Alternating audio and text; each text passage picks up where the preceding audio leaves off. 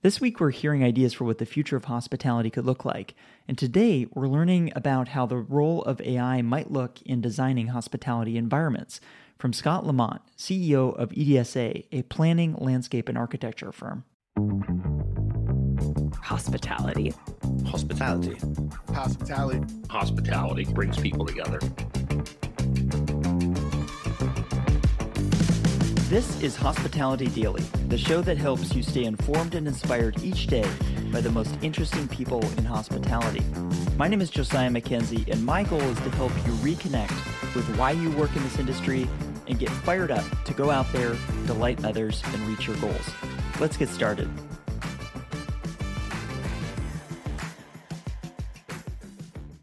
I've heard you talk about the power of AI, especially in the design process, which is an interesting combination. Obviously, this is a space that is evolving so quickly. So I think I'm less interested in maybe the specific tactics and more about kind of the broad opportunity or thing that you're curious about or seeing as it relates to AI in the world of design. What's going through your mind on on that these days? We're able to use AI like a tool, right? And to help us better understand the work that we're doing. And that could be in an analytical sense and doing some of the math, if you will, around the analysis to help us better understand a site and be able to put real time outcomes in front of us as we're making design decisions. You know, we do it this way, this is the outcome. We do it this way, this is the outcome. It is putting that data all in one place for us. You know, years ago, to take on a large planning project, you would go to 25 or 30 different places to try to get information. And then we would sit and try to do layers and maps and synthesize all that data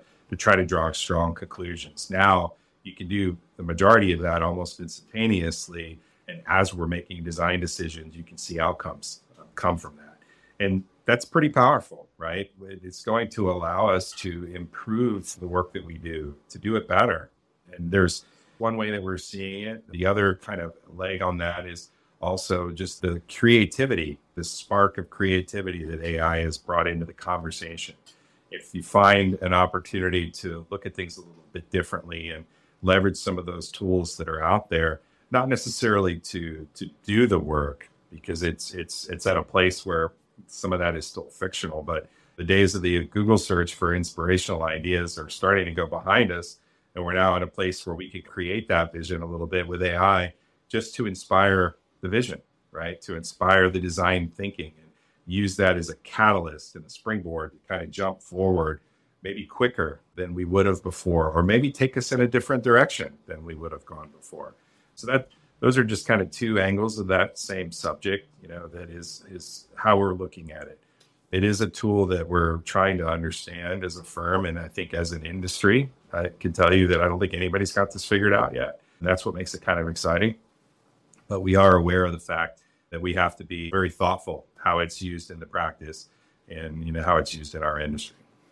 I think that approach to experimentation is so important because it's evolving so quickly, and uh, uh, so by definition, nobody has figured it out because it's moving so quickly. And I also appreciate the distinction between the two use cases there because I feel like so much of the conversation is around generative AI, and there may be a, a time and a place for that. But I think what is being under recognized is something that's not extremely novel, but the capabilities are increasing in scenario planning and data analysis and finding connections between disparate data sets that otherwise you know just uh, we haven't been doing. And so i think that is a an underappreciated but extremely important piece of this conversation. I'm curious as you kind of think about this category of technology what skills or capabilities are you know not only you developing for yourself but encouraging your teams to focus on if we're in this world of rapidly accelerating ai tech what do we need to be focused on as humans?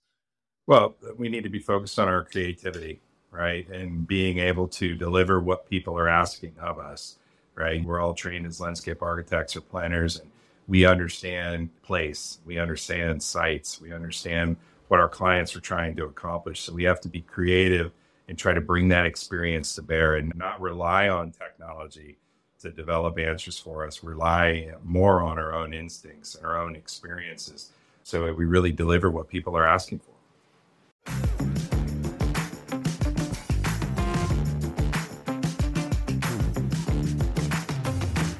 Before we go, I want to let you know about a few more things. First, if you haven't done so already, subscribe to this podcast on Apple Podcasts, Spotify, or your favorite app to stay inspired each day by actionable insights from the most interesting people in hospitality.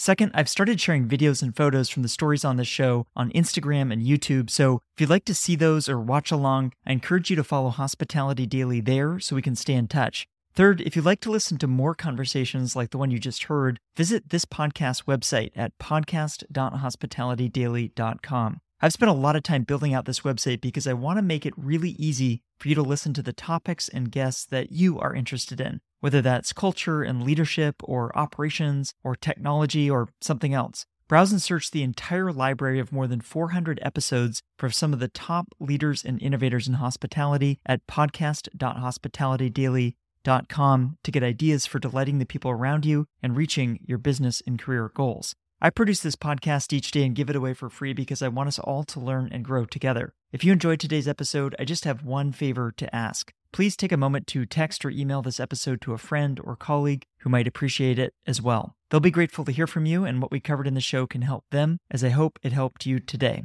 Thanks for listening, and I'll see you here tomorrow.